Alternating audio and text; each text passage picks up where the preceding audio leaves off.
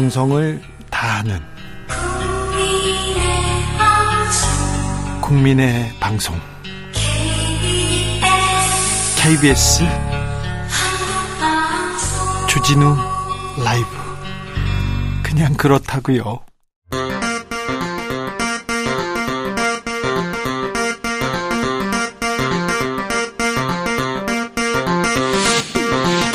주진우 라이브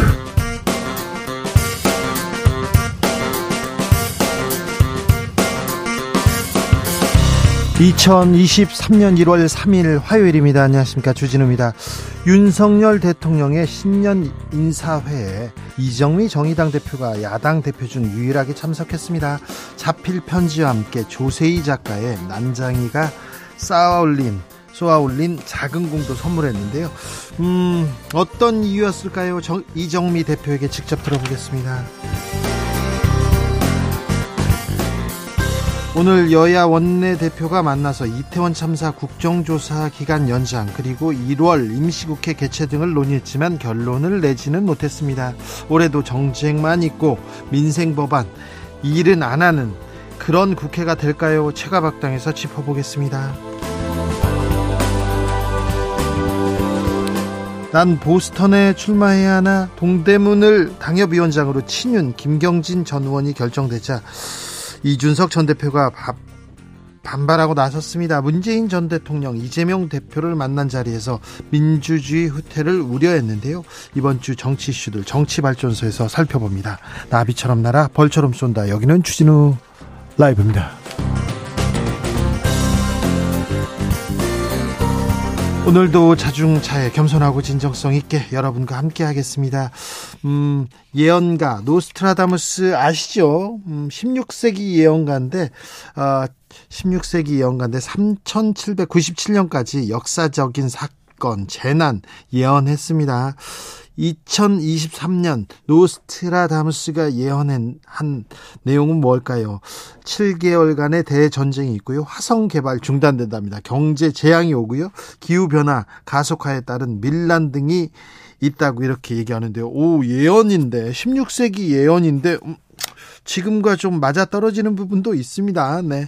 하지만 어 이분이 1999년에 지구가 멸망한다고 했으니까 다 믿을 것도 아니에요. 네.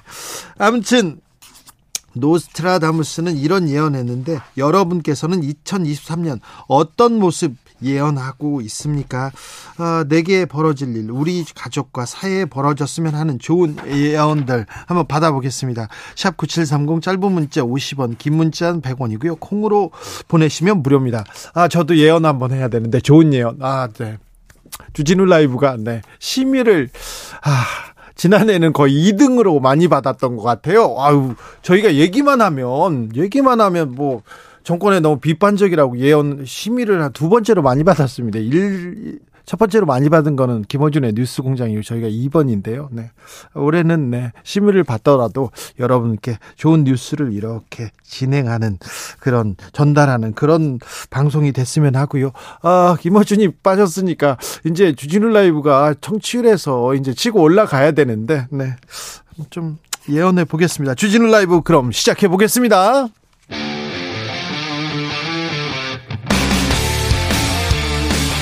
탐사보도 외길 인생 20년. 주 기자가 제일 싫어하는 것은?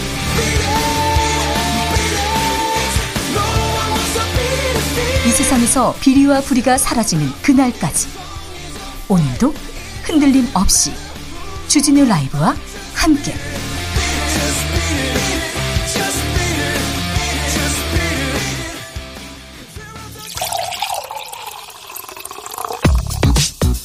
진짜 중요한 뉴스만 쭉 뽑아냈습니다. 주스. 정상근 기자 어서 오세요. 안녕하십니까. 윤석열 대통령이 조선일보 인터뷰에서 미국과 핵 공동 운용, 뭐 공동 기획, 뭐 연습 이런 얘기했는데 바이든 대통령이 다른 얘기했습니다. 네, 어제 공개된 조선일보 인터뷰에 따르면 윤석열 대통령은 이 북핵 문제의 실효적 확장 억제를 위해 미국과 핵에 대한 공동 기획, 공동 연습 개념을 논의하고 있다라며 이 미국도 상당히 긍정적이라고 말했습니다. 하지만 조 바이든 미국 대통령 일축했습니다. 네, 휴가를 마치고 백악관으로 돌아오는 조 바이든 대통령에게 기자들이 관련 질문을 던졌는데요. 이 바이든 대통령은 no라고 말했습니다. 어, 미국의 NSC 그러니까 국가안보보장회의에서도 no라고 했습니다. 그랬더니 대통령실에서 부랴부랴 나섰습니다. 네, 김은혜 대통령실 홍보수석은 로이터 기자가 거두절미하고 공동 핵 연습을 논의하고 있는지 물어봤으니 바이든 대통령은 당연히 아니라고 답할 수밖에 없었던 것이다라고 말했습니다. 그러면 지금 미국 기자가 잘못한 겁니까? 질문을 잘못했다고요? 네, 공동 핵 연습은 핵 보유국들 사이에서나 가능한 용어다라는 게 김은혜 홍보수석의 설명이었고요. 미국 측도 그랬어요. 네, 국방부도 이 핵전력 운용 공동기획 및 공동연습은 지난해 11월 이 한미 안보협의회 회의에서 문서로 합의됐다라고 밝혔습니다. 어, 그리고 백악관 국가안전보장회의 대변인은 연합뉴스의 질의에 이 한국은 핵 비보유국이기 때문에 공동 핵 연습을 논의하고 있지 않다라고 말했습니다. 어, 다만 백악관 측은 미국의 모든 범위의 방어 역량을 동원해 한국의 확장 억제를 제공하는 데 전념하고 있다라고 말했는데요. 네. 확장 억제는 기존의 표현입니다. 그렇죠. 어, 아무튼 네. 백악관에서 일축했습니다. 아, 미국은 한국에 핵을 이렇게 보내거나 배치할 생각이 없습니다. 없는데 자꾸 우리 정치권에서 핵 얘기합니다. 뭐 제주도에다가 핵을 가져 놓겠다, 가져다 놓겠다고 얘기하고 아니다. 우리 지역구에 부산 지역구에다가 가져와야 된다. 이렇게 국민의힘 쪽에서 계속 핵 얘기하는데 아, 좀 국민들은 또 국가 경제는 좀 불안해한다. 이런 내용도 좀 유념해 주셨으면 합니다. 오늘 새해 첫 국무회의 있었습니다. 있습니다. 윤석열 대통령 또 3대 개혁 강조했습니다. 네, 윤석열 대통령은 오늘 첫 국무회의를 열고 우리 사회 곳곳에 숨어 있는 비정상적인 폐단을 바로잡고 노동, 교육, 연금 등 3대 개혁을 강력하게 추진해 나가야 한다라고 밝혔습니다. 그리고 그리고 반도체 투자하는 대기업 이렇게 세금 깎아주겠다고 했어요? 네, 정부가 오늘 반도체 투자 세제 지원 강화 방안을 발표했는데요. 어, 이에 따르면 반도체 산업 시설에 투자하는 대기업은 투자액의 15%를 세금에서 감면되, 감면받게 될 것으로 보입니다. 네. 어, 여기에 투자 증액분에 대한 혜택까지 고려하면 어, 최대 25%까지 세액 공제율이 올라갈 것으로 보입니다. 그런데 반도체 투자하는 대기업 이렇게 세금을 깎아주겠다고 했는데 반도체 투자하는 대기업이 삼성, LG, SK 정도 있지요? 다른 데도 있나요? 뭐 현대차 정도 있지요? 그러니까 아주 큰 재벌만 혜택을 보내요. 세수가 좀 줄어들 것 같습니다. 네, 정부는 이번 개정안으로 내년 세수가 3조 6,500억 원 감소할 것으로 추산했고요. 2025년에서 2026년에는 연간 세수가 1조 3,700억 원씩 줄어들 것으로 봤습니다. 오늘 국무회의에서 부동산 규제, 각종 규제 다 풀겠다 이렇게 얘기했어요. 세제, 대출 규제, 규제 지역까지 다 풀겠다고 하는데 음, 부동산이 뭐 많이 올랐잖아요. 많이 올랐다가 떨어지는 과정인데 조금 조금 정상화라고도 볼 수 있는데 자꾸 부자들이 이렇게 재산 부자들 재산 걱정, 돈 걱정은 정부가 엄청나게 해줍니다.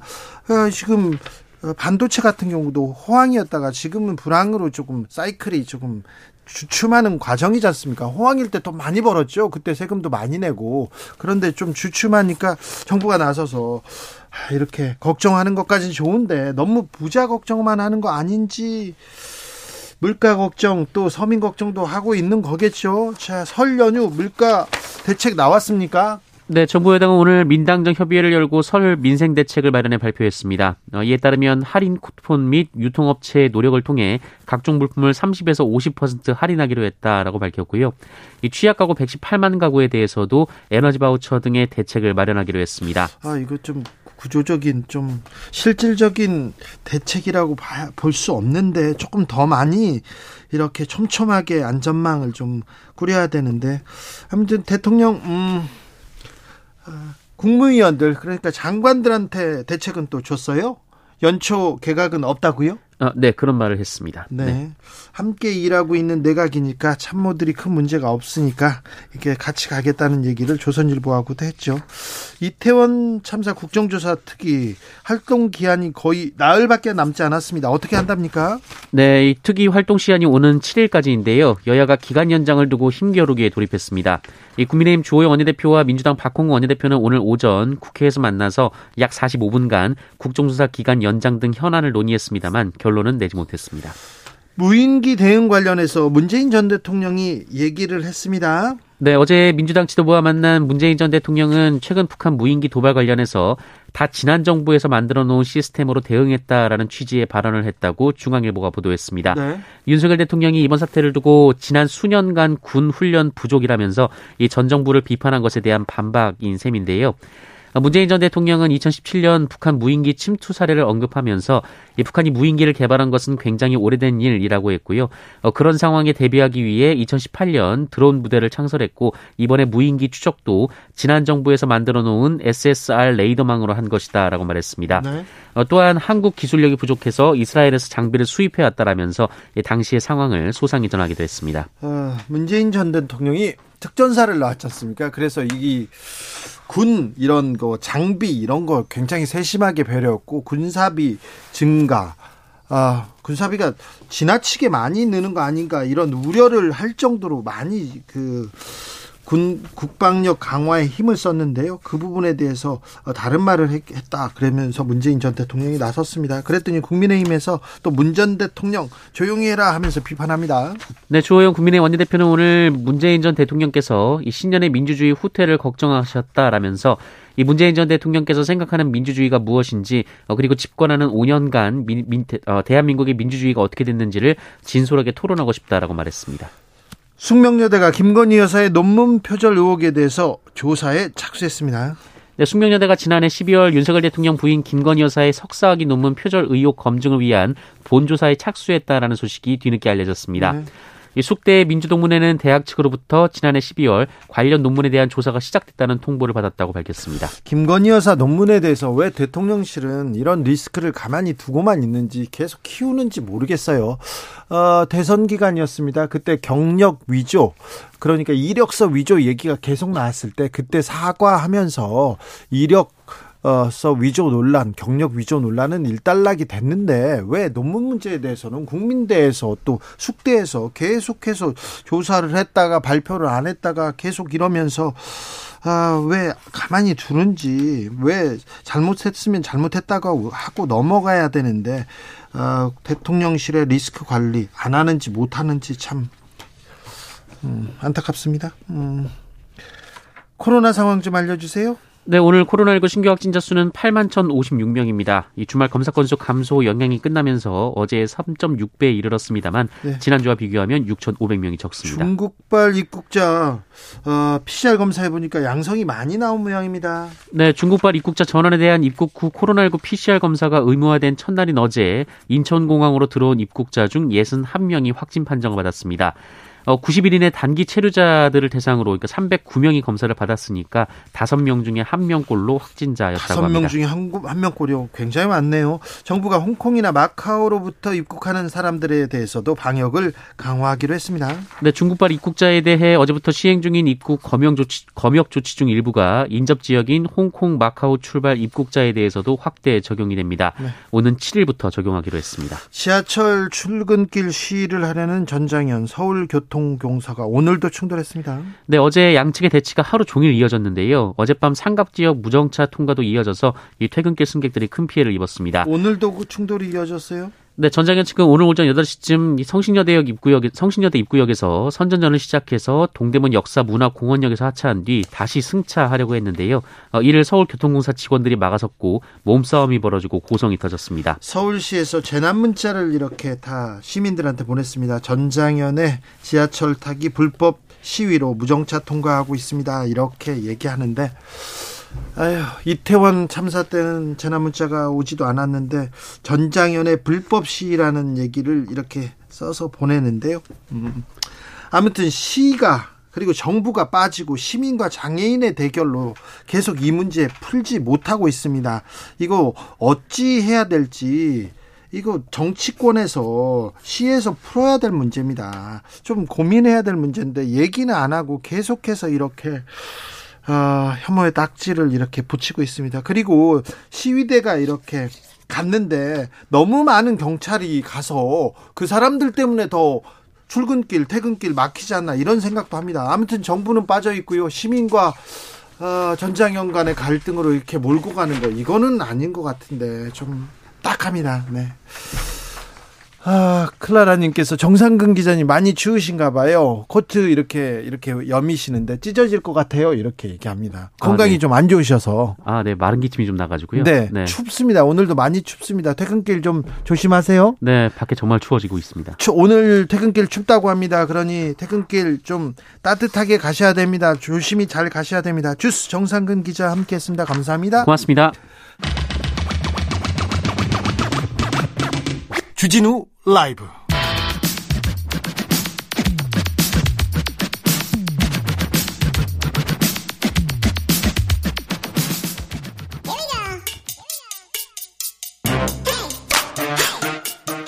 뉴스를 향한 진지한 고민 기자들의 수다. 라이브 기자실을 찾은 오늘의 기자는 은지옥이요. 시사인 김은지입니다. 네, 2023년 예언을 지금 저희 저희 청취자들한테 들어보고 있어요. 8649님께서는요. 로또 1등 당첨되는 예언 해봅니다. 우리 가족 만사 걱정 없이 웃을 일만 생각하는 가득할 것 같아요. 막 하는데 로또 1등 예언이요? 아 좋다 좋아. 생각만 해도 좋다. 네. 8991 주진우 라이브 올해도 흔들림 없이 청취자만 생각하면서 쭉 청취율 1위 할 줄 예언합니다. 아, 네. 청취율 1위. 아, 이거 좋네요. 센스 있는 어, 청취자님이시네요. 그러니까 듣기만 해도 좋은데요. 네. 음, 네. 잘리지나 말아라 막 그런 얘기 너무 많이 들어가지고요. 그때 어디 가, 가서 너 언제 잘리냐 계속 물어보니까 네. 알겠습니다. 네. 이런 얘기 있습니다.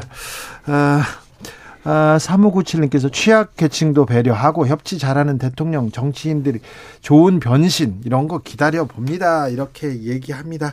자, 오늘 김은지 기자가 준비한 첫 번째 뉴스부터 가봅니다. 네, 강제 동원과 강제 징용 이 두 단어의 차이를 알고 계십니까? 큰 차이가 있습니다. 네, 이제 흔히들 정명이라고 해서 이름을 바르게 하는 데부터 시작을 해야 된다라는 말이 있잖아요. 네. 상케이 신문 보도에 따르면 한국 정부가 이르면 이달 중에 이 문제를 해결하겠다라는 의향을 일본 쪽에다 전달했다라고 합니다. 네. 예, 특히나 이제 이 이슈가 급물살 탈 것으로 보이는데요.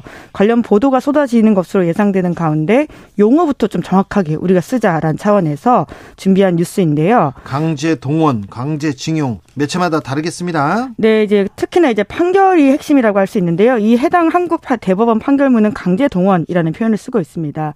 그래서 법원을 비롯한 다른 곳은 다 강제 동원이라고 하는데요. 하지 만 외교부를 비롯한 한국 행정부에서는 강제 징용이라는 단어 쓰고 있습니다. 네. 반면에 일본 정부는 2018년 한국 대법원 판결 이래로는 옛 조선반도 출신 노동자 문제 이렇게 썼는데요. 그 전에는 전 징용공이라고 썼습니다. 네.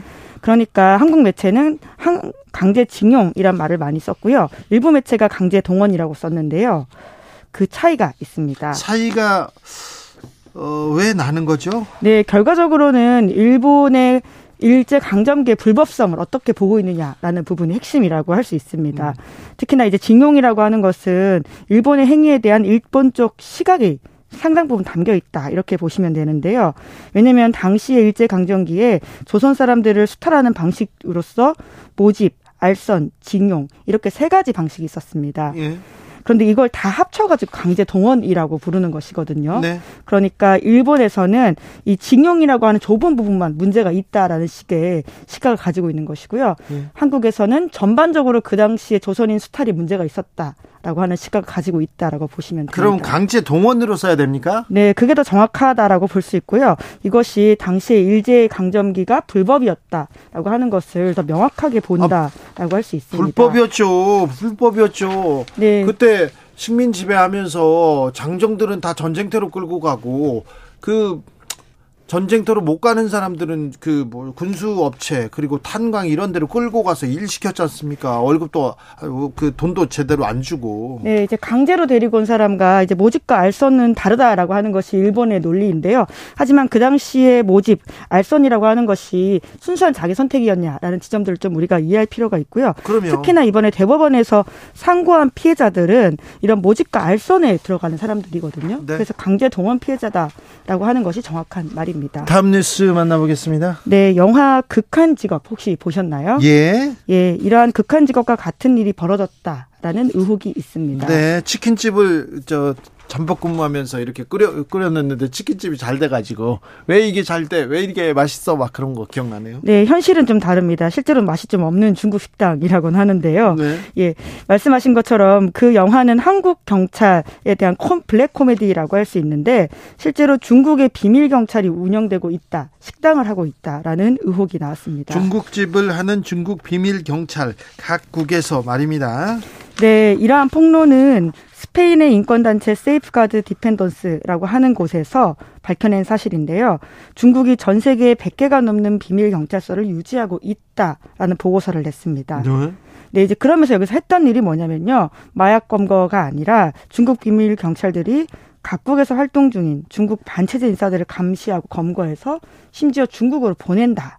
라는 임무를 하고 있다라고 하는 의혹이 나왔는데요. 네. 특히나 이런 사례가 해당 단체 주장에 따르면 2021년 4월부터 2022년 7월까지 23만 여 건에 달한다라고 합니다. 어, 그렇게나 많아요? 네, 이제 물론 해당 단체의 주장이고 중국 정부는 부인하고 있는데요. 이제 그 여파가 한국에도 미친 것인데 이 단체에 따르면 한국에서도 비밀 경찰서 한 곳이 운영 중이다라고 했고요. 예. 최근에 나온 보도에 따르면 이 서울 송파구의 한 중국 식당이 의심 대상에 올랐습니다. 그래요? 네, 그런데 이제 원래 영화라면 너무 맛있어서 잘 됐다라고 해야 되는데요. 실제로 이러한 보도가 나오기 전부터 해당 식당에 대해서는 고객들의 후기에 불만이 꽤 많았다라고 합니다. 네. 전망은 굉장히 좋은 곳인데 맛이 없다. 이런 리뷰들이 꽤 있었다라고 해요. 알겠습니다. 그래서 지금은 어떻게 됐어요? 네, 이제 해당 식당 대표가 이러한 의혹들이 다 사실 아니라고 반박하는 기자회견을 두 번이나 열었는데요. 네. 본인이 이제 송환 업무에 개입을 한 적은 있다. 예. 하지만 그것은 이제 사람들이 아프거나 다쳤을 때 도와줬다라고 아, 이야기를 했고요. 네, 뭐좀 네. 모종의 관계가 있군요. 네, 뿐만 아니라 이제 언론에서 말하는 반중 인사 송환은 전혀 없었고 그럴 네. 권한과 능력도 없다라고 밝혔는데요. 네. 이번 사건을 두고는 이제 그 해당 인사는 미국이 배후 조정 세력이다 이런 주장도 했습니다. 네, 미국이 조정하면서 한국 내 반중서를 반중 정서를 조장하고 있다라고 반박을 했고요. 네, 알겠어요. 첩보 영화 같은 일이 있었네요. 마지막으로 만나볼 뉴스는요? 네, 연말 연초 전 세계 유명 방송을 케이팝이 장식했습니다. 아, 그래요? 네, 먼저 미국을 보면 이제 새해 맞이하면서 카운트다운 하는 생방송 공연 프로그램이 있습니다. 뉴욕 타임스퀘어에서 해요, 이거. 그렇죠. ABC 방송에서 New Year Rockin' Eve라고 해서 매년 하는 아주 주목도가 높은 방송인데요. 네. 이 행사를 전후해서 가장 인기 있는 가수들이 공연을 펼치는데 네. 이번에는 T, BTS의 멤버 제이홉 그리고 투모로우 바이 투게더가 무대를 펼쳤다라고. 제이홉이 거기에서 공연했어요. 오, 네, 네. 대단합니다. 유튜브 찾아보시면 네. 꽤 많이 또 확인할 수가 있는데요. 네. 어, 가수 싸이가 2012년에 이제 강남 스타일로 세계적인 인기를 끌었을 때 한 번 했었고요. 2017년 19년에 BTS가 무대에 오른 바가 있다라고 합니다. 예. 이제 그 정도로 인기를 끌고 있는 상황이라고 하는데요. 네. 일본도 마찬가지라고 하는데 일본에서도요? 예, NHK 홍백가합전이라고 해서 아마 좀 익숙하신 분들도 있을 겁니다. 네, 제일 인기 있는 사람들이 이 무대에 나가야 뭐 올해 제일 인기 있었다 이거 보이는 겁니다. 네, 네 여기는 걸그룹이 강세였다라고 하는데 네. 트와이스는 세 번째로 출연을 했다고 아, 하고요. 아, 트와이스. 예, 네 4세대 걸그룹이라고 불리는 르세라핌과 아이브도 처음 출연했다라고 아이브 합니다. 르세라핌도 나왔어요? 네, 그리고 대단합니다. 이제 JYP에서 기획한 일본 걸그룹 니쥬라고 있는데요. 예. 이곳에서도 올라가지고요. 한국 기획사로부터 출발한 팀은 총 다섯 개 가수가 올랐다라고 하는데 옛날에는 조용필밖에 없었거든요. 네, 실제로 1987년에 NHK 홍백가 합전에 조용필 가수가 출연한 바가 있는데요. 2011년엔 동방신기, 소녀시대, 카라 이렇게 세 팀이 올랐었고 지금 2022년에는 이제 케이팝 걸그룹이 훨씬 더 많이 올라갔다라고 볼 수 있습니다. 알겠습니다. 아, 네. 케이팝의 인기 뭐 대단했어요. 네, 대단했습니다. 앞으로도 올해도. 아마 더 강세이지 않을까라는 생각이 네. 듭니다. 아, 2023년 예언 3123님은 이렇게 합니다. 제가 예언 한번 합니다. 올해 주진우 라이브 청취율 부동의 1위 분명히 언젠간 할 거고요. 전쟁이 종료됨과 동시에 주가가 크게 올라서 저는 인생 역전을 이룹니다. 꼭 됩니다. 꿈은 크게 가져야 이루어진다니까요. 아, 7970님, 올해 주진우 라이브에서 나쁜 뉴스보다 기분 좋은 뉴스 비중이 높아질 거예요. 이렇게 얘기합니다. 아, 그래야 됩니다. 진짜 좋은 뉴스, 좀 따뜻한 뉴스 찾으려고 제가 노력하는데 올해는 더 노력하도록 하겠습니다. 김은지 기자, 김은지 기자 감사합니다. 네, 고맙습니다. 네, 오수미 씨 불러보겠습니다. 교통 정보 좀 알려주세요.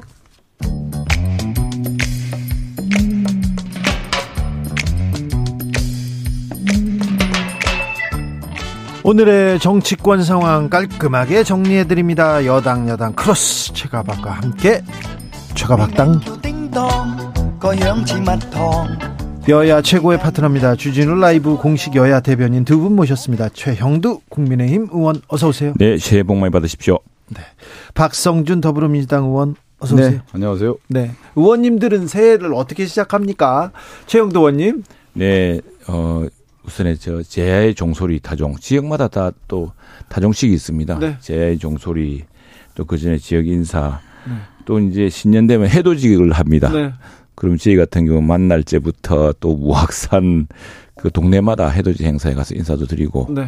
또 이번에는 음, 코로나 비대면 때문 환경 때문에 한 3년 동안 못했던 것들을 처음 하는 것이어서 여기도 여기 다 인사로 네. 다니셨겠네요. 그리고 이제 중원탑 또 우리는 3.15 국립묘지가 있습니다. 네. 상륙 그 국립묘지 헌화 또 3.15 기념탑 헌화 뭐 이런 행사하고 신년을 당직자들이랑 덕담 나누고 떡국 먹고 그랬어요. 바쁘셨네요. 서울 지역구인 박성준 의원님께서 저는 1월 1일 날 당 행사가 있었어요. 당 대표와 네. 함께 이제 신년 인사회가 있어서 아침 인사하고 같이 떡국 먹고요. 네. 그다음에 이제 국립현충원 가서 참배하고 하고. 그다음에 이제 와서 지역 주민들과 함께 남산 있죠? 네. 남산 한 3시간 정도 이렇게 쭉 돌고 네. 같이 떡국 먹고 그랬습니다. 네. 바쁘시네요. 네. 그날 떡국 두 그릇 먹었습니다. 두 그릇, 두 그릇, 세 그릇씩 먹어야죠. 김종무 님께서 최영두 의원님, 박성준 의원님 모두 새해 복 많이 받으십시오. 자, 올해도 열심히 달려보겠습니다. 어, 대통령 신년사 어떻게 보셨습니까? 박성준 의원님. 뭐 신년사라고 하는데 보통 이제 신년사 하면 네. 뭐 이렇게 얘기도 하고 또 기자간담회도 하고 뭐 이렇게 해야 되는 건데 신년 기자회견은 없었어요. 신년 기자회견은 없고 이제 신년 이제 신년사를 통해서 대통령이 이제 생각을 좀 나타냈는데 뭐 여러 가지 이제 말씀하셨죠. 특히 뭐 민생 개혁에 대한 부분, 노동 개혁, 그동안 교육 개혁, 연금 개혁 얘기를 했는데 결국은 대통령이 그러한 구체적인 로드맵을 갖고 있느냐에 대한 부분 아니겠습니까? 네. 그리고 저는 하나 말씀드리고 싶은 것 중에 하나가 이 노동연금 교육계획 같은 경우는 우리 사회에 그동안은 쌓여왔던 장기 과제거든요. 네. 그런데 지금 시점에는 뭐냐면 경제 위기란 말이죠. 그러니까 예. 장기 처방과 장기 처방이 있는 건데 지금 경제 위기에 대한 것들을 어떻게 인식하고 어떻게 해결하겠는지 지금 그게 국민들의 가장 가장 관심입니다. 그게 좀 빠져 있는 것 같다는 생각이 좀 들어서 네. 사실은 알맹이가 없는 것이죠, 뭐. 예. 최영도 의원님? 네, 우리가 정말 대통령의 다급한 마음 같은 걸잘 엿보이게 하는 신년사였습니다. 지금 우리가 계획 없이는 한 걸음도 나갈 수 없게 되어 있습니다. 지금 네. 우리가 이제 지난 수십 년간의 그 산업화 또 민주화를 함께 이루면서 산업화 해오고 우리 모든 국민들이 땀 흘린 또 기업은 기업대로 한 대가로 또 어, 우리 이제, 어, 노동조합은 노동조합대로 또 열심히 해서 다 같이 이렇게 해왔습니다. 또 노동조합의 울타리 밖에 있는 정말 힘없는 노동자들도 얼마나 열심히 묵묵히 했습니까? 서민들도 그렇고. 근데 지금 우리나라가 큰 어떤 수렁에 빠지는 것 같습니다. 비토크라시가 불리는 지금 뭐 야당의 힘이 크시고 또 국내적으로는 여론, 여론이 상당히 분열돼 있고. 네.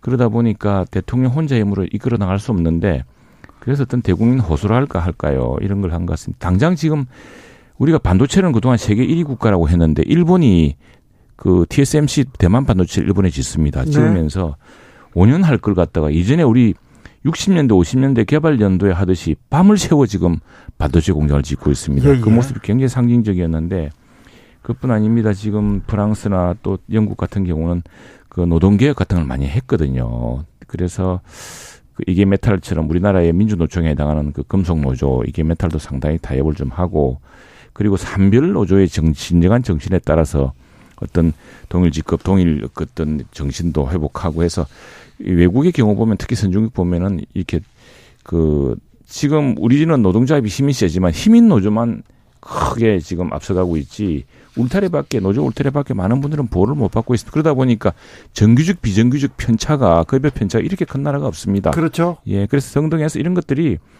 그 노동의 불평등 정말로 그런 것부터 해서 또 교육연금은 정말 우리가 절실하게 느끼고 있어요. 그런 국민적인 아마 공감이 있을 거라 생각합니다. 노동 문제에 유독 이제 이게 어, 민주노총이 워낙 그 목소리가 크고 또 민주당도 이 부분에 신경을 쓰고 있으니까 조금 그 저 다른 목소리가 있는데 사실은 노동의 지금 지금 시장의 분 예, 노동 시장의 양극화, 노동의 양극화 또 그 모든 사람들이 고용의 또 유연성을 이루내기 위해서 필요한 개혁을 이제 대통령이 시작을 했는데 과연 이제 이것이 그 우리 여당의 그대 여당의 비토크라시를 어떻게 극복할 수 있느냐 이게 큰 과제로 남아 있습니다. 지금 뭐 비토크라시 얘기하는데 비토크라시는 좀 윤석열 정권이 하고 있는 것이죠. 지금 말씀하셨는데 모든 걸 거부하는 거 아니에요 비토크라시라는 게 그런데 윤석열 대통령 윤석열 정권 들어서서 지금 말씀하신 것처럼 혼자 할 수 없는데 혼자 하려고 하잖아야 손을 잡아야 되는데 손을 뿌리치고 있잖아요. 지금 야당과의 협치에 대한 부분 손 뿌리치고 있고 실제 지금 얘기한 것처럼 노동개혁 하겠다라고 하는 노동개혁에 대한 전반적인 로드맵이 없잖아요. 구체적인 내용이 없단 말이에요. 그냥 노조 때려잡기거든요. 지금 이런 거죠. 올해 경제 위기가 상당히 몰아칠 거라고 생각하는데 그러면 경제 위기에서 국가 정책은 보통 경기 부양하고 확장적 재정 정책을 통해서 일자리 창출이란 말이에요. 보통 그, 그렇게 하고 있죠. 네. 지금 그럼 윤석열 정권은 이러한 경기 부양 일자리 창출을 위한 전략이 있습니까? 정책이 나왔습니까? 확장적 재정 정책에 대한 로드맵이 있나요? 이런 것들이 어떻게 하겠다라는 것이 없고 실제 그러면 뭐를 하고 있냐면 노조 그냥 때려잡겠다라는 거예요. 그럼 보통 보면 노조에 대한 것은 구조조정이기 때문에 인원 감축이거든요, 대부분. 그러면 지금 경제 위기에서는 가장 뭐냐면 선진국도 그렇고 경제 위기의 모든 나라들은 어떻게 했냐면 경기 부양을 통해서 일자리 창출을 하고 다 같이 가는 전략을 세웠단 말이에요. 그랬는데 지금 윤석열 정권 들어서는 그렇지 않다고 보기 때문에 오히려 더 경제 위기를 극복하는 것이 아니라 경제 위기를 가속화시킬 수 있는 전략으로 정책으로 가고 있는 것이 아니냐.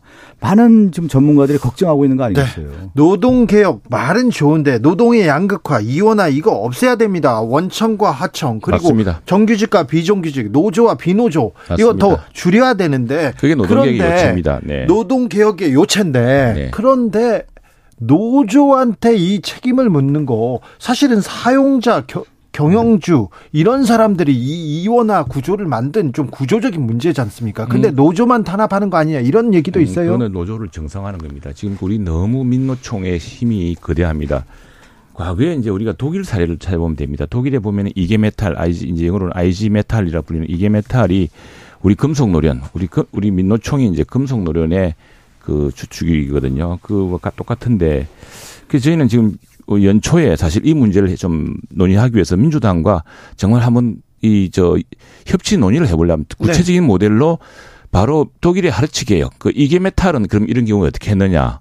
지금 노조의 정상화라는 것이 자 지금 이런 노조의 양극화를 만든 게 사실은 따지고 보면 그것도 98년 IMF 때 그 불안전한 노사정 구조에서 시작됐습니다. 이건 좀 말이 좀 긴데 요지는 뭐냐면은 지금 우리 앵커 말씀하시고 지금 정치자가 또 올리시는 그걸처럼 이 노동의 양극화를 해결하는 것이 노조의 이 노동계획의 핵심입니다. 네. 그래서 똑같이 일을 하면 똑같이 급여를 받을 수 있고 예. 그 직능과 기여에 따라서 받을 수 있는 이런 방식으로 가야 되는데 지금은 거대 노조 중심으로 가게 돼 있습니다. 그게 노조가 힘이 세기 때문에 정치적으로도 민주당과 강한 이제 동맹을 맺고 있어서 그런 셈인데 그거 하나만 좀 말씀드리면 네. 지금 이제 쉬, 그 독일 예를 했는데 그 스웨덴도 이제 노동개혁이라고 하는 부분에 성공한 이유 중에 하나가 뭐냐면 연립정부였거든요. 연립정부를 구성해서 정치적 대타협을 이룬 가운데 노동개혁이 이루어졌단 말이에요. 그리고 슈레더도 마찬가지고 연정을 형성한 가운데에서의 정치적 대타협 구조를 만들어서 그것이 우리 우리가 얘기한 것처럼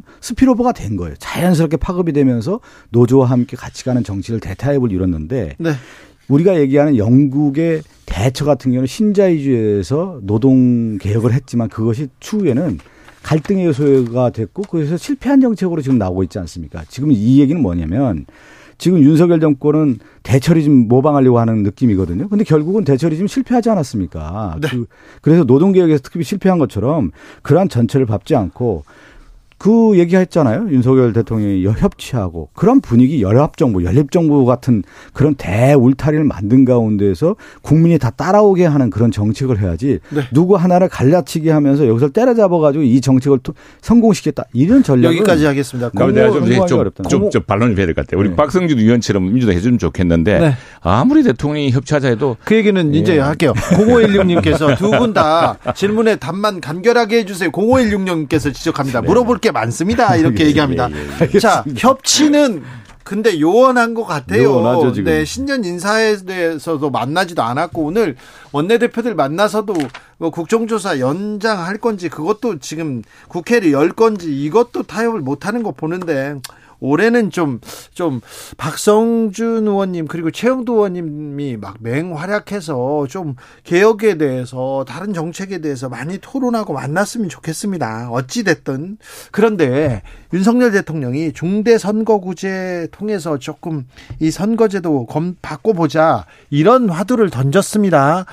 아, 국민의힘에서는 어떻게 반응합니까? 뭐 대통령께서는 정치에 입문한 뒤로 이 문제에 대한 질문이 나올 때마다 이렇게 똑같이 답변을 했습니다. 네. 예, 중대선거구, 소선거구제의 폐를 이야기했고, 어, 이건 뭐, 저, 우리 여러 중진 학자들, 정치학자들이나 아, 이런 분들이 해법으로 제시하는 게 지금 가장 큰 문제는 뭐냐면은 득표율과 의석수가 큰 편차가 있습니다. 그런데 그렇죠. 지난 21대 이번 총선만 하더라도 저희 국민의힘이 전체 국민의 41%를 투표자의 40% 득표를 했습니다. 네. 민주당 49% 득표했습니다. 네. 근데 의석수는 두 배 차이 나지 않습니까? 예. 8% 포인트 차이인데 의석수는 두 배 차이 나요. 이제 이런 것이 소선거구제의 쏠림 현상 큰 폐해인데 성자 독식의 폐해인데 이런 걸 고쳐야 된다는 건 누구나 이야기를 하는데 그것이 비례성을 높이자 중대 선거구로 가자라는 이 빵꾸는 차이가 있는데 네. 제가 볼 때는 요는 이제 이건 뭐 지금 다수당인 민주당이 이 문제에 대해서 어떤 결정을 내렸냐가 큰 어, 논의의 방향이 민주당 분위기는 어떻습니까? 한 번 말씀드려볼게요. 무슨 일을 하잖아요. 예. 그러면 뭔가 뜸을 들이는 거예요. 네. 예를 들어서 정치개혁 특위가 됐든 뭐가 됐든 쭉 얘기가 되고 그것이 숙성이 되고 그러다 보면서 대통령을 화두를 던지는 거죠. 그러면서 이것이 이제 절차적 과정이 있어야 되는 건데 지금 어느 날 갑자기 노동개혁 한다고 쭉 던졌다가 그 연금개혁 한다고 하다 교육개혁 하다 갑자기 가장 어려운 게 선거구제 개편이란 말이에요. 선거구제 개편이 되려면 여야 정개특위에서 얘기가 좀 더 나오고 네. 실질적으로 탄력을 받고 그러면서 거기서 숙성의 단계가 있어야 되는 거예요. 지금 제가 볼 때 대통령이 이 중대 선거구제에 대한 정말 심각성이라고 할까요? 이것이 어떻게 해야 되는 건지에 대해서 정말 뼈저리게 알고 우리나라 정치 기획을 해서 이걸 해야 된다. 이런 어떤 역사적 소임을 가지고 얘기한 것 같지 않아요. 지금 봐서는. 그 인터뷰 과정에서 그냥 뚝 던질 끝나요. 맥락을 보면 그렇단 말이에요. 그렇진 않고요. 아, 제가 한 말씀만 더 드릴게요. 한 말씀 더 하세요. 그, 그리고 이 중대선거구제라고 하는 것이 모든 선거구제는 장단점이 있잖아요. 네. 그, 리고 현실에 대한 쥐가 있는데 제가 그런 얘기를 꼭 드리고 싶어요. 87년 체제에서의 개헌과 더불어서 소선거구제가 됐습니다. 그러니까 역사적 대전환 시점에서 되는 거예요. 개헌과 함께 선거구제와 함께 이렇게 같이 가는 거거든요, 사실은요. 근데 지금 우리나라의 권력 구조라고 하는 통치 구조에 문제가 있고 그것이 맞물려 있지 않은 상태에서 선거구제만 하나 고친다? 이거는 제가 볼 때는 거의 불가능합니다. 진보 개혁 진영에서도 그래서 네. 촛불 혁명 이후에 문재인 정부가 들었을 때 정치 개혁 했어야지. 그렇죠. 정치 네. 구조 좀 제대로 바꿨어야지. 헌법도 실기를 한 부분에 대해서는 제가 그렇죠. 제가 이제 우리 박 의원님 말씀을 딱 듣고 보면은 어, 이 문제 관건은 수도권의 민주당 의원님들입니다. 왜냐하면 박 의원님 말씀했지만 사실 이게 서울 수도권 의원들 민주당 의원님들한테 별로 좋은 방식이 아닌 수도권 서울 수도권 의원님들한테는 소선구가 제일 좋아요. 왜 그 민주당 그렇어요. 민주당 그 호남 측 호남 출신 의원들도 마찬가지고요. 영남권에 있는 국민의힘 의원들도 뭐 음, 소선 구제 음, 나쁘지 않아요. 음, 아니 그거는 좀 다른 것이 네? 우리 저 경남, 부산, 울산은 보면 민주당 의원들이 많습니다. 실제로 왔다 갔다 하고 있고 이제 대구, 경북과 광주, 전남북이 빈데 대구, 경북도 민주당 의원이 한번 나왔어요. 광주, 전남 한 번도 안, 아, 지난번에 우리 이정현 대표 한 번 나오셨다. 근데 이 뭐냐면은 이겁니다. 자, 지금 오늘 뭐 한겨레 신문이든 기양 신문이든 또 조선일보든 중앙일보, 동아일보 다 이리 보면은 이건 뭐 보수 진보할 것 없이 하자는 쪽입니다. 탓을 네. 보십시오. 예. 그런데 이 정치개혁의 핵심 뭐냐면은 자, 국민들이 표를 던진 득, 득표율하고 의석수 차이가 너무 편차 크다 이거죠. 대표적인 게 수도권입니다. 수도권이 한 140대죠. 서울 경기 합치면은. 그런데 이 득표율은 지난번 민주당이 49% 우리가 40% 41%좀 됩니다. 전국 평균하고 이 수렴한 데가 수도권이니까. 자, 그래 되면 140석이라 그러면은 그 득표율에 따르면 민주당 한 70석, 국민이 한 60석 돼야 됩니다. 근데 지금요. 110석, 120석, 120여석 대 20여석 이렇게 돼 있습니다. 거의 뭐 엄청난 편차가 나 있죠. 그러니까 민주당의 수도권 의원님들로서는 아니 이거 나눠 묻기를 왜 합니까? 그냥 한 표만 더 얻으면 싹쓸이 할 수 있는 게 소선구구제인데 그래서 저는 이 선거개혁 문제에서 아니, 관건은 영호남 지역의 그 지역 의원들이 텃밭 의원들이 아니라 네. 수도권의 우리 민주당 그러니까 현역 의원님들의 결심이 매우 중요합니다. 그, 최영준 님 예. 말씀 잘했는데 득표율과 더불어서 의석수가 이제 비례해야 되는 것이죠. 그렇죠. 그건 당연한 거. 그리고 이제 사표 방정식이 너무 승자 독점적으로 가서는 독식으로 예. 가서는 안 된다는 얘기는 같이 생각을 하는 건데 지금 그러면 중대선거구제의 보완으로서의 비례대표제를 어떻게 할 건가 이런 것까지 다 나와야 되는 거예요. 그냥 중대선거구제 그냥 이렇게 던지면 안 되는 것 같고 또 하나는 이제 보통의 중대선거구제와 비례대표제를 보완하는 경우는 다당제잖아요. 다당제는 어떻냐면 의원 내각제를 통한 연립정부를 구성하기 위한 그 구조 권력 구조가 맞는 겁니다. 그리고 소선거 구제는 대통령제랑 좀 맞는 거고요. 원래 그렇습니다. 이게 선거학자들 다 그렇게 얘기를 하고 있는데 그럼 우리나라가 지금 소선거 구제를 지금 88년 그 국회의원 선거부터 쭉 이어왔는데 어쨌든 문제가 있다라는 거에 대해서는 그래서 보완을 하려고 하는 거 아니겠습니까? 그럼 보완을 하려고 하면은 여야가 이미 계속 만나서 정계특위로 해서 그 보완점에 대한 논의도 하고 해야 하고 뭘 이렇게 다 해서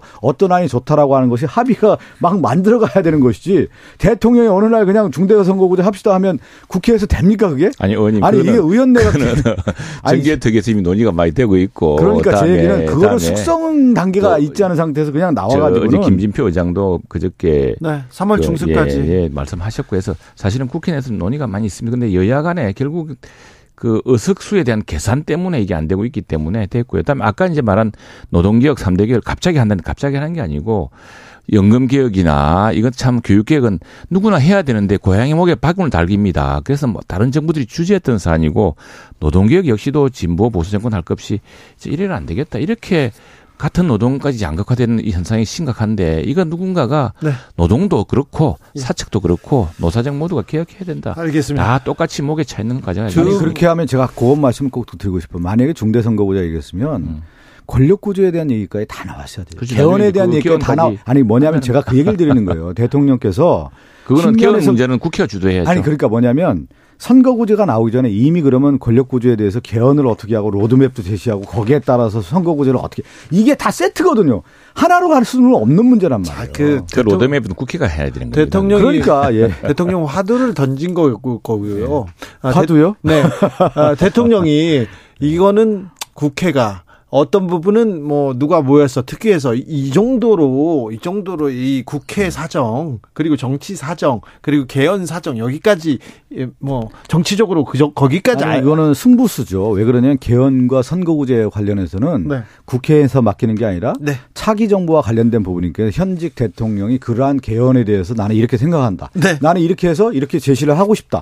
그러면 거기서 또할 수가 있는 건데 선거구제 하나 가지고는 제가 볼 때는 과연 정치 개혁을 제시하겠다라고 하는 의지가 있는 거냐? 거기에 의심이 있는 거죠. 대통령이 이런 틀을 그럼요. 보고 큰 틀을 네. 국회가 움직이고 뭐 여기까지 읽을 판을 읽거나 네. 그걸 보고 자, 오늘 한겨레 신문 사설 제목입니다. 대통령이 운된 운된 선거구제 개편 운을 뗐죠. 오늘 국회 진지한 논의를 그러니까 이 부분에 서 오늘 여야 뭐저 네.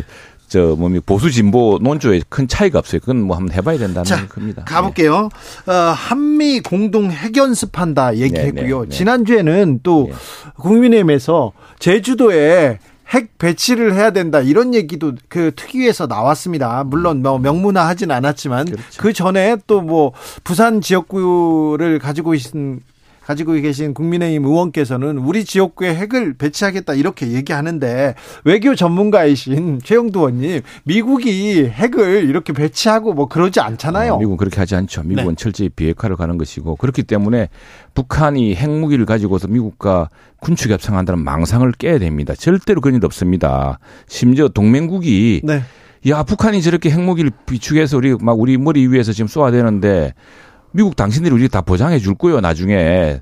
어, 샌프란시스코를 타격당할 수 있 다는 위협을 받아가면서 우리를 보여줄 수 있느냐, 뭐 이렇게 물은 묻는데도 안 된다 그래요, 지금. 안 되죠. 예, 그런데 그건 그 원칙은 뭐 미국의 확고한 원칙입니다. 그래서 북한도 이 문제에 대해서는 확고한 좀 인식이 있어야 되는데 그건 이제 그러다 보니까 걱정이 되어서 우리 당내에서 나오는 의견이지만 네. 정부가 뭐 그걸 정한 바는 없고. 그래도 걱정된다고 그렇게 얘기하면 되나요? 아니 지금 그런데 북한이 저렇게 핵무기를 강화하는데 정부가 네. 아무 대책 없이 일 수 있습니까? 그럴 예, 수는 예. 없죠. 그러니까 WMD라든가 핵을 위한 방어 시스템. 우리는 지금 선제 공격이 아닙니다. 전부 방어를 위해서 저기 쏘면 우리가 최소화하면서 바로 반격을 해서 그 추가 피해를 막으면서 북한으로 하여금 그게 이제 확장 억지력이죠. 억지력을 하기 위한 시스템인데 어제 이제 그 이야기는 조금 이렇게 미국의 그 이제 바이든 대통령이 어디 갔다 오다가 이제 백악관에 들어가는데 아, 미국 기자가 한미 간에 네. 핵 훈련, 핵 연습을 하느냐 그러니까 이건 약간 좀, 어, 좀 오역이었죠. 오역이어서 그건 다른 문제고 지금 한미 간의 핵 확장 억지란 차원에서 아니, 북한이 그... 하면은 핵 무기 배치나 이런 것들은 좀 남미 간의 의견, 이견이 있어요. 그리고 우리도 그런 미국의 원칙을 존중하는데 대신에 확실한 핵 확장 억지를 아니, 보장받는 방안을 논의하고 있죠. 확장 억지에 대해서는 당연한 거고요. 그렇죠. 뭐냐면 네. 제가 신년 인터뷰를 한 거잖아요. 신문사하고요. 그 북한 미 음. 북한의 이제 핵 미사일 대응하기 위해서 어떻게 하겠느냐에 대한 질문 아닙니까? 그랬더니 그렇죠. 한미가 미국의 핵 전력을 공동 기획, 공동 연습의 개념으로 운용하는 반항을 논의하고 있다. 이 얘기를 하잖아요. 그 나토식이죠. 아 그러니까 네. 이 무슨 얘기냐면 우리 지금 대통령실에서 이 핵에 대한 개념을 정확하게 모르는 것 같아요. 아, 왜 몰라요? 왜, 왜 그러냐면 우리 아니 제가 잠깐 말씀드려 볼게요. 핵은 공유가 됩니까? 핵 자체가 전력이 핵은 독점이잖아요. 핵은 독점이고 그래서 미국의 개념은 뭐냐면 해구산이라는 개념이 나오는 거예요. 나의 해구산 아래 들어와서 보호를 받아라는 개념이래요. 이 핵을 나눠서 공유하고 기획하고 연습한다는 개념이 없어요. 핵에는. 있죠. 근데 아니 없습니다. 아니, 아니 제가 최 의원님 미국의 핵 아니 미국의 그 주한미군 뭐 사령관이 됐든 우리 뭐 핵에 대한 얘기 같이 다툼만 하겠습니까? 아니 그러니까 무슨 얘기냐면 예. 이러한 개념 자체가 미국에서 생각하는 개념하고는 전혀 다른 건데 왜 우리만 얘기를 하느냐는 거예요. 아, 제 얘기는. 그것은 아니, 아니, 그래서 그 뭐냐면 그, 로이터 그, 기자가 그, 런 얘기를 하는 거예요. 그런 게 아니고요. 아니 제가 한 말씀만 딱 드리고 정리해 주세요. 핵 연, 핵전쟁 연습을 하고냐. 이 얘기는 뭐냐면 공동 기획, 공동 연습이라는 개념은 결국은 핵과 같이 해서 연습을 하느냐에 대한 개념으로 이해한 겁니다. 그 미국 기자가. 근데 이건 전혀 아닌 거잖아요. 미국의 전략가들이 누가 이런 얘기를 합니까, 실제. 그러니까 그 로이터 그래서 기자가 제가 한 말씀을 드려요. 핵은 공유 개념이 없다라는 거예요. 네. 근데 거기서 출발을 했다고 하는 것은 전략 자체가 잘못됐다라는 개념입니다. 아니, 해구사는 맞겠죠. 그래 해구산 아래서 핵 억지를 하겠다. 이게 미국의 정책이죠. 물론 이제 박 의원님 말씀은 그 문맥상은 뭐 그럴 수 있는데 지금 아니, 우리가 중요한 문맥상이 그 맞는 자, 이런 거예요. 자, 그 미국의 이제 핵 비핵 전문가들 이야기가 자, 핵을 한반도 내에 배치하는 건 굉장히 위험할 수가 있다. 그렇죠. 그리고 자기가 핵 확장한다. 어, 반대하고 음. 그런데 다양한 형식으로 이제 핵을 핵 운반을 통해서 근데 그래서 가장 많이 이야기되는 게 이제 핵잠. 핵잠 사실 어디 있는지 모릅니다. 그 그런 것들이 실제로 그런 방식으로 할 거다. 근데 그거를 우리 국민들은 지금 북한 핵 미사일이 저렇게 머리 위에서 날아다니고 이제 우리 서울을 서울을 겨냥할지도 모르고 어디를 겨냥할지 모르는데 아 정부가 이게 무슨 대책이 있느냐. 정부도 대책을 내놔야 됩니다. 그런데 우리 박 의원님 말씀하시다시피 지금 비확산 구조에 따라서 미국은 핵무기를 한반도에 그렇죠. 배치하거나 또는 예. 우리 한국이 핵무기를 갖도록 이렇게 지금 허용할 준비 저 전혀 저 생각이 없어요. 없잖아요. 없지 예. 않습니까? 그렇다면은 미국이 우리한테 답을 해야지. 그럼 어떻게 할 거냐. 그래서 이제 사실 한미 간에 다양한 방안이 논의되고 있습니다. 그 중에 하나가 긴급 대응이 얼마나 중요하냐면은 그게 이제 SAP라고 Special Access Program이라는 게 그 밥 우드워드 책에도 나오는 이야기가 있는데 북한이 핵무기를 쏘면은 한반도에서 몇 초 만에 그걸 감지를 합니다. 근데 그보다 앞서서 사전 감지를 해야 되는데 그래서 그때부터 어떻게 단계별로 방어를 할 것인가에 대해서 하면은 굉장히 그 밀도 있는 논의와 준비가 돼. 그게 planning입니다. 자, 그러니까 네. 논의를 하고 플랜을 짜고 음. 거기까지 좋아요. 네. 북한의 핵에 대해서 우리가 어떻게 대응할지 다 좋은데. 네. 아, 근데 국민, 뭐가 문제입니까? 근데 너무 이 뭐 공동 연습을 하고 공동 연습이라 하면 예. 시뮬레이션을 이야기하는 거죠. 그리고 뭐 다른 얘기도 예, 있고 예. 그리고 국민의힘에서 이 핵을 배치한다 뭐 검토한다 이런 얘기 좀 그만했으면 좋겠어요. 그 의원님들 따라서 이제 걱정이 크기 때문에 아니, 그러니까 뭐냐면 잘못된 있죠. 거죠. 그러니까 비핵화에 대한 개념도 그러니까 제발 좀 북한한테는 좀 비핵화 이야기 좀 확실히 좀 하세요. 북한한테 자꾸 무슨 망상을 줘가지고 이 사람들 이 핵무기를 키우면 미국하고 군축 협상이 되는 줄 알았는데 천만의 말씀입니다. 아니 전술핵 배치하자고 맨날 국회 국힘의 의원들이 대부분 얘기하고 있잖아요. 그 정재석 비대위원장도 그 전술핵 배치하자고 얘기했잖아요. 이거 뭐냐면 미국은 전술핵 배치에 대해서 반대하고 있는데 전술핵 배치하자고 하면 국민의힘이 그야말로 반민 노선을 갖고 있는 거예요 지금요. 자 알겠습니다. 아니 핵에 관련돼서 만날 때는 좀 다정하게 걱정 안 하셔도 됩니다. 그런 서로 문제를. 이렇게 덕담하면 우리 박 의원님 걱정 아, 정보, 정보를 공유하고 네. 실제 시뮬레이션 뭐다 하자는 끝났어요? 이야기예요. 네, 아니 제가 얘기하려면 막, 막, 막아서. 이제 갈때 됐, 됐, 됐으니까 예. 이제 네. 또또 좀 분위기가 좋아야 됩니다. 또 예, 예. 토론해야 됩니다. 8891님 대통령의 언어는 좀 엄중해야 됩니다. 이런 그렇죠. 일 얘기하면 안 반복되면. 국민은 혼란스럽고 아니 그렇진. 않은데 예 그렇진 않은데 누가 너무 과대 해석하는 분이 있고 정 정파적으로 해석을 하는데 네. 시뮬레이션은 해야 됩니다. 지금 그 핵 연습 이런 건 사실은 핵무기를 가지고 어떻게 연습을 합니까? 그러나 미국이나 우리나 다 지금 북한이 어디서 쏘면은 이걸 어디서 공공 고고 도에서 어떻게 제어를 하고 알래스카에서 또 동해에서 우리 저 한반도에서는 어떻게 할 것인가라는 이런 고도의 시뮬레이션이 합동 그게 군사 연습 그 아니, 시뮬레이션이 있어야죠. 뭐 그런 얘기도 나오잖아요. 제주도에 핵전력 배치한다는 얘기도 나오고 뭐 그런 예. 얘기 하는데 제주도는 평화의 섬인데 이렇게 해서 정말 뭐 방향이 있는지를 모르겠어 저는. 아무튼 새해는. 여야 좀 협치했으면. 좋겠어요. 아니 걱정이 좀 돼요 지금 걱정 안 국민 안 예리 지금 걱정하고 있어요. 좋겠어요. 아니 전쟁하겠다고 막 얘기하고 그러면 그- 큰일 아, 납니다. 두- 그러니까 걱정이 안 됐는데 걱정되기 시작했어요. 로마에서 이야기하듯이 최영두, 자, 박성준 평화를 감사합니다. 원하면은 인사 얼른 준비하라고 인사.